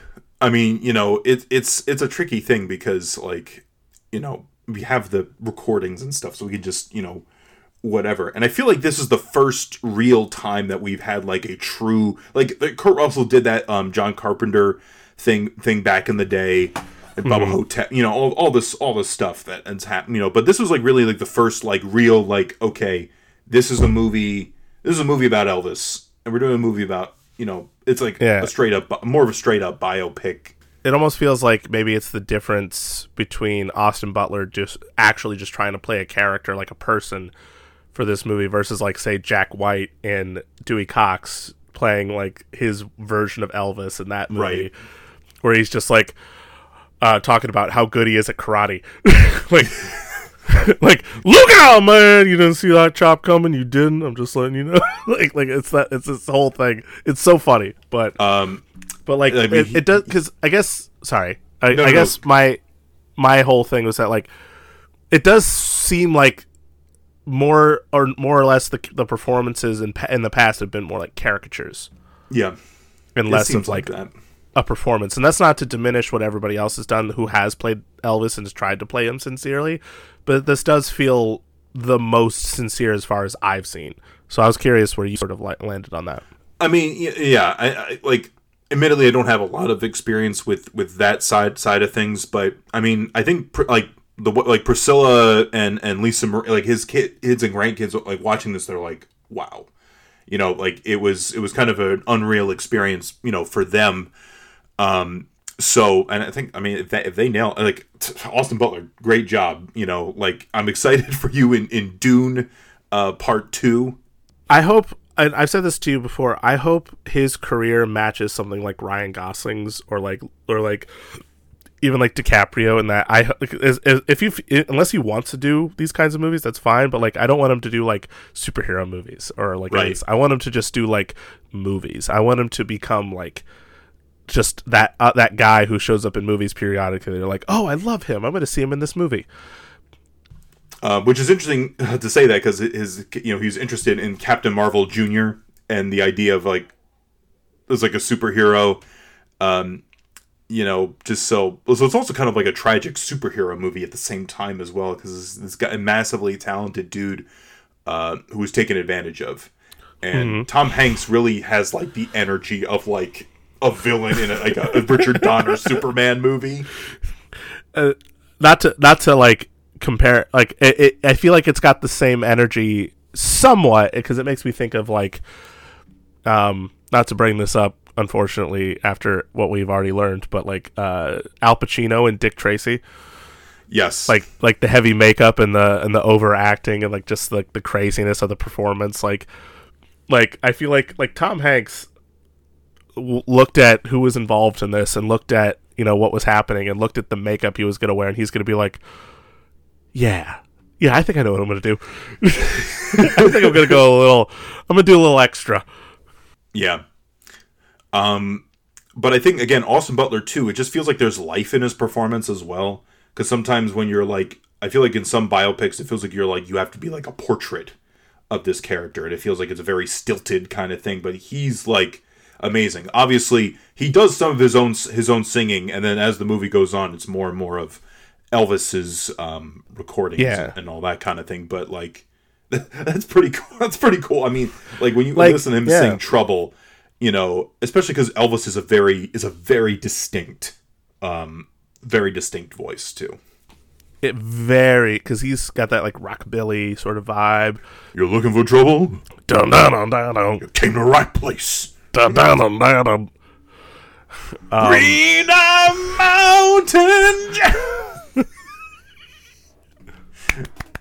Yeah, not very good. But anyway, That was no what that was solid. I'm gonna give you that. Okay. I'm gonna give you that. That was solid. You might not like it. I thought it was solid. Thank you. Um, but anyway, you were but- saying. No, um, but yeah, like like Elvis is like it's all part of the myth. You know, he's so distinct. He's so specific. But I think what Austin Butler does is he he shows the the the personal side. Like he like he shows this is a dude. And I think it helps too because of the way the stories, especially in that latter half, because we're seeing Colonel Tom Parker take advantage and exploit. Like, you know, he sees something that uh that he's doing. It's again, it's funny enough. You can almost compare it like to, not to bring this up again, but like the fact that a lot of Elvis's sound and his style comes from a very specific place, like comes from like BB King. But they even make this in the movie that like he never acknowledges that he's the king. He's like, no, this guy's the king Right. Yeah. like these people are the king you know i i you know and like even the characters in the movie are like you know you you think they're going to arrest you for wiggling they would probably arrest me they wouldn't arrest you like bb king's like they they would definitely arrest me but you no Right. Yeah. like they know they'll make money off of you whereas like tom parker in in a lot of ways is similar to that but he's he's conniving he's sneaky he's like he's clearly got a hidden agenda he's not telling the whole story sure. he's ex- he's exploiting the the the some the natural talents that Elvis has at being a showman and performing the songs that he can do and and being a natural musician as, that he was, and then you have Tom Parker just like. I'm gonna make money off of this. He's he's he's like, I want you to be a part of my snow job, but the snow job he's doing is on Elvis. Mm-hmm. This whole damn time, and you know there was there was some pushback and there was some things that Elvis noticed throughout the course of this, but he never knew the full extent of it. And then so when we get to that scene at the end of the movie where Elvis is just collapsed, which is also like where the movie starts. Like he he just collapsed. He's covered in sweat. He's drunk. He's drugged, and he goes on stage. And this is after he's learned that Colonel Tom Parker's not who he says he is, and he just lets it all out. He's like fuck the international. Fuck the international. Fuck Las Vegas. You're fired. You're fired. You're fired. Fired. Lord have mercy.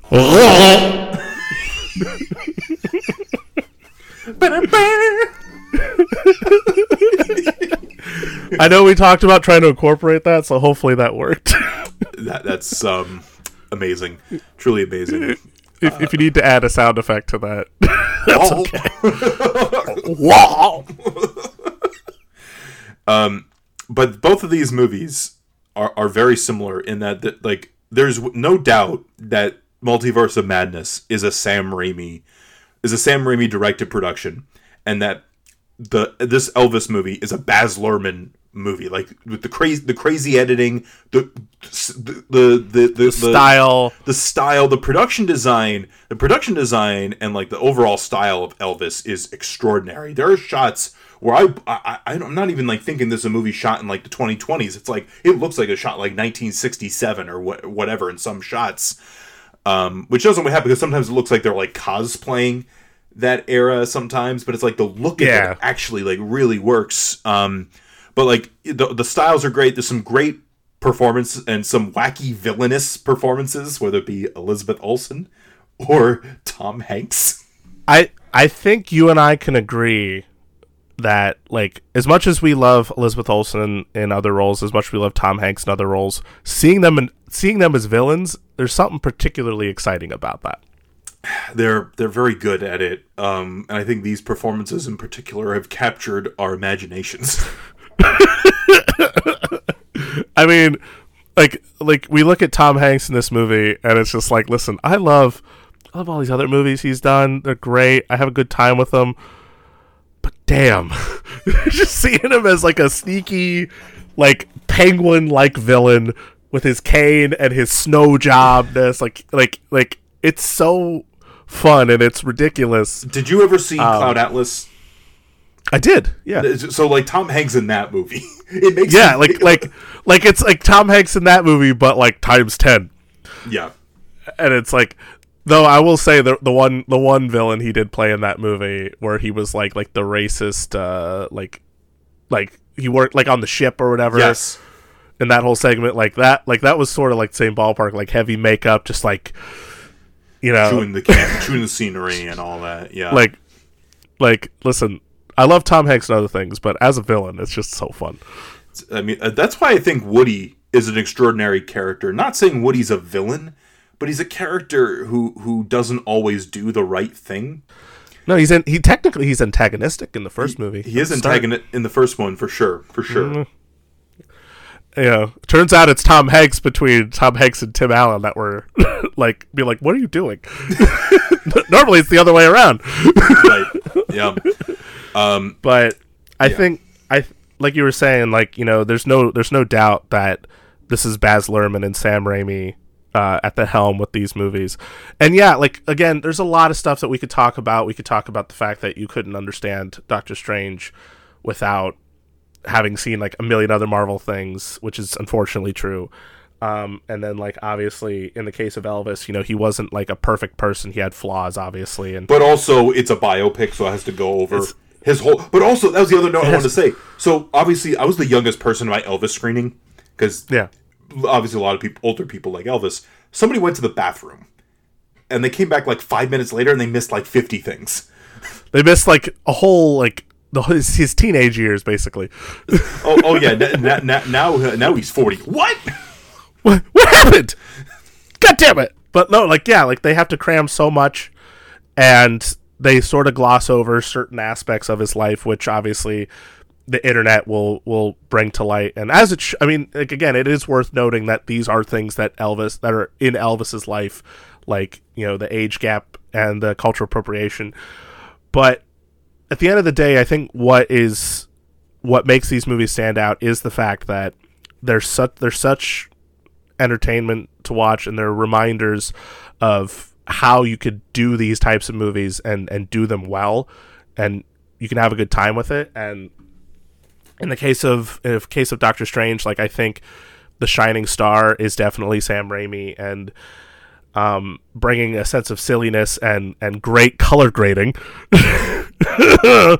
um, and just like like sort of bringing back that comic book vibe that I feel like the MCU has sort of missed for a long time, and also for once giving Elizabeth Olsen something to do and something amazing to do, and she does such a great job at it, and I love it so much. Just her being as villainous as she can be, it's so fun. Um, and then with uh, with Elvis, you know, like this movie feels as larger than life as Elvis was in in in uh, his performances. That's a good way to phrase it. Yeah. And I think I think Baz Luhrmann like it's fun because there's a there's a scene in the movie where Elvis talks about like you know this is before his death scene at the end of the movie that he never got to make the big Hollywood movie, and almost feels like this is Baz Luhrmann going, "I got you, my friend. Uh, this is this is your big Hollywood movie. This is your big Hollywood movie. We're gonna get the best people involved."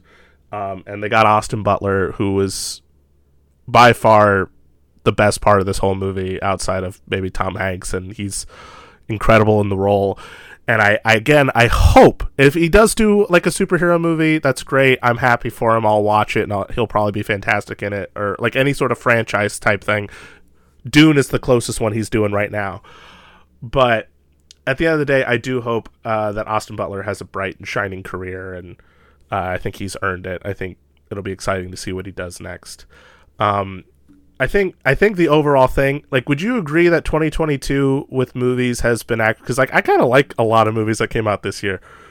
2022 had, had some like really cool movies and some really cool like movies that weren't like the typical some of them like the, like what we think of as like like obviously you know big movies were big right obviously you know, Yeah. superheroes movies made money but there were some some fun i mean doctor strange was a crazy you know superhero movie for for the mcu you know and the batman the batman made me like oh i'm excited for batman movies again what That was that was my favorite thing about it. Is that Joey loved it. um, Nope was amazing. I mean, there's so many movies. Nope is dude. Nope. How many times have we been quoting Glass Onion the last like three days? I think I think Glass Onion is the pre-definite film amongst the 2022 uh, films that I've watched this year. Richard, can we just abbreviate this moment in film of 2022? Uh, it's it's it's it's the, it's the reclamation, you know. Of everything, everywhere, everything. all at once. Which again, like everything ever all at once, that movie has such a journey. Honestly, like it, it's like like it came out like it was this little movie, but it had such a big, exciting idea about it, and then it like became the highest grossing A twenty four movie, made tons of money. Um, we got to see Michelle Yeoh just. And we got to see Ke Huy Quan, who's do- getting awards now. He's getting some awards, which is he's well deserved Yes. well deserved. Um, that movie's incredible. Uh, and then obviously we watched Avatar recently, which uh, I- know we we have like spoiler alert. We we did a special presentation recording with our friend Waiki, which we'll we'll have at some point. Um, and uh, spoiler alert, I actually did see the movie twice in theaters, which uh, t- I I maybe still surprises Joey to this day. it's probably the biggest ringing endorsement this movie will ever get. Honestly, like Oscars, psh, Golden Globes, psh, highest grossing movie, psh, but Richard saw it more than once in a theater, voluntarily. I did. Um, I saw it. I saw it, I had a special setup initially, and then the second time I saw it in the morning, and it was me and two other people in the theater, and uh, it That was sounds like it was your a great ex- ideal, ideal like environment. it was perfect, dude. I walked in that theater and I was like, "Wow, there's only two people and no one else showed up." Well, no, okay, no, there was there was there was two more people that showed up. It was this older couple that showed up, so I was like, "Okay, I could deal with that." But they were far away from me too, so that was great. Um, but no, like I, do- I do feel like there's a lot of movies that came out this year that I'm like, I, th- I feel like these are the, the, a lot of these are movies that I'll probably watch a lot over the course of my life. like like I think about like um I know we'll probably make a post about like some of our favorite movies um and just like our like our own personal like not our own post top 10 but also like collective two dudes top 10 um but but I mean like I think about Banshees of Inisherin was fanta- like fantastic um this year. The Northman which was a while ago. That was great. Fabelmans um you know Uh, Beast, Beast I was going to mention Beast man Beast, freaking What a movie. like like it's like we're gonna give you Idris Elba fighting a lion. All right, you sold me. It's- and then it's like it's more than that. Like it's it's it's got tension. Are you kidding me? like it sounds like an SNL like sketch movie, and it ends up being good. It's like this is actually quite good. What what? and then like there's like so many great horror movies too, like Barbarian. Oh yeah, What what what? that that's really the only way you can describe. it. I know people enjoyed Terrifier 2, which what a success story. Two hundred fifty thousand dollar movie has made millions. And it was a sequel. It was a sequel. Like like how many people even knew there was a first Terrifier? I don't know. Uh, shout, shout out to um, uh, Anthony Papetti, my buddy. Uh, I know he's a fan. he's a fan of those. I hope I hope to watch them someday. yes, uh, folks. and then like like yeah. the oh sorry I was gonna say like then there's like the like the X and Pearl which was great and then I gotta uh, still watch those. Yeah. Um, no yeah just 2022 in general like I, I I gotta be honest like I, I thought it was a pretty solid year if I'm being there's a lot of genuinely exciting things that came out this year like like it was also one of those rare years where like some of the some of the some of the biggest movies this year were also some of the best movies this year. And that genuinely yeah. that doesn't always happen. No. No. Because again like top gun. We talked about that top we talked about it yeah. It's it's uh what was what is it's it's still like the highest grossing movie of 2022 yes as of this recording um you know but folks what are your favorites of 2022 what are your favorite music biopics? Um what what is your favorite Sam Raimi movie? And why isn't it Oz the Great and Powerful? If it if it is, listen, that's cool, but we're just gonna we're gonna quietly question it. That's all. just you know yeah well, we have doubts. We have doubts. Just a couple. just a couple. Just gonna wrap it up for this week's episode of two dudes one double feature. Check us out next time Have a good night, everyone. Happy New Year. Oh.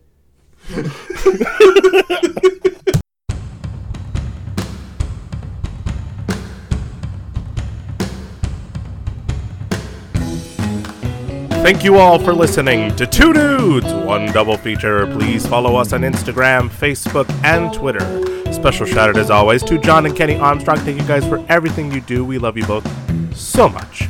And of course, stay tuned for a brand new episode of Two Dudes, One Double